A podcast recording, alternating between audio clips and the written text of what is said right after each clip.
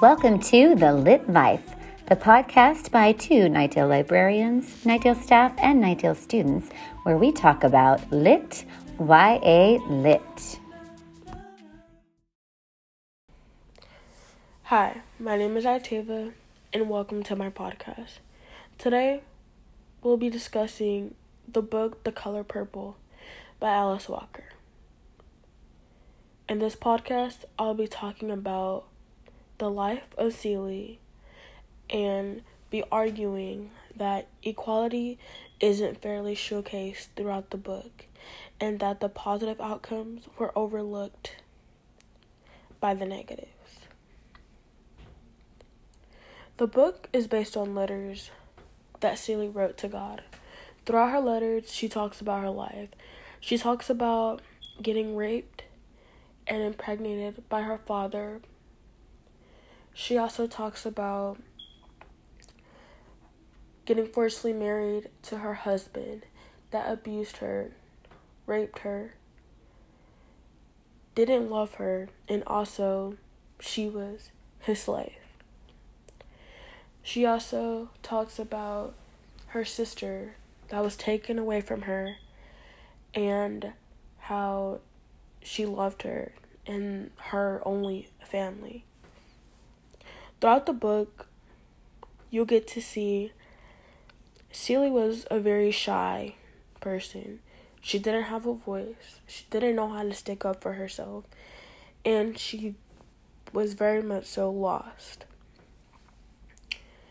She encountered many traumatic experiences to the point where she just experienced them and didn't do anything about it.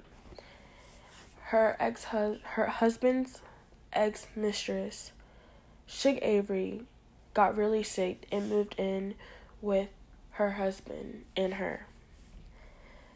And as Shug Avery was staying with them, Celie and Shug Avery began to create a relationship.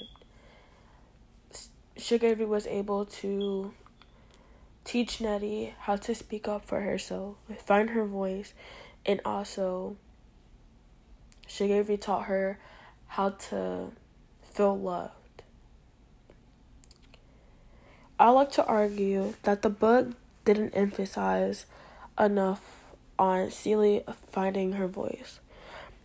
Um, Celie went through years and years of pain, being abused, raped, not feeling loved, to only have a rush turning point at the end of the book.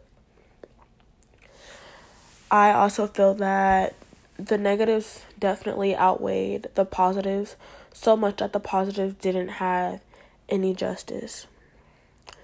The book preaches equality, yet the positive were very minimal.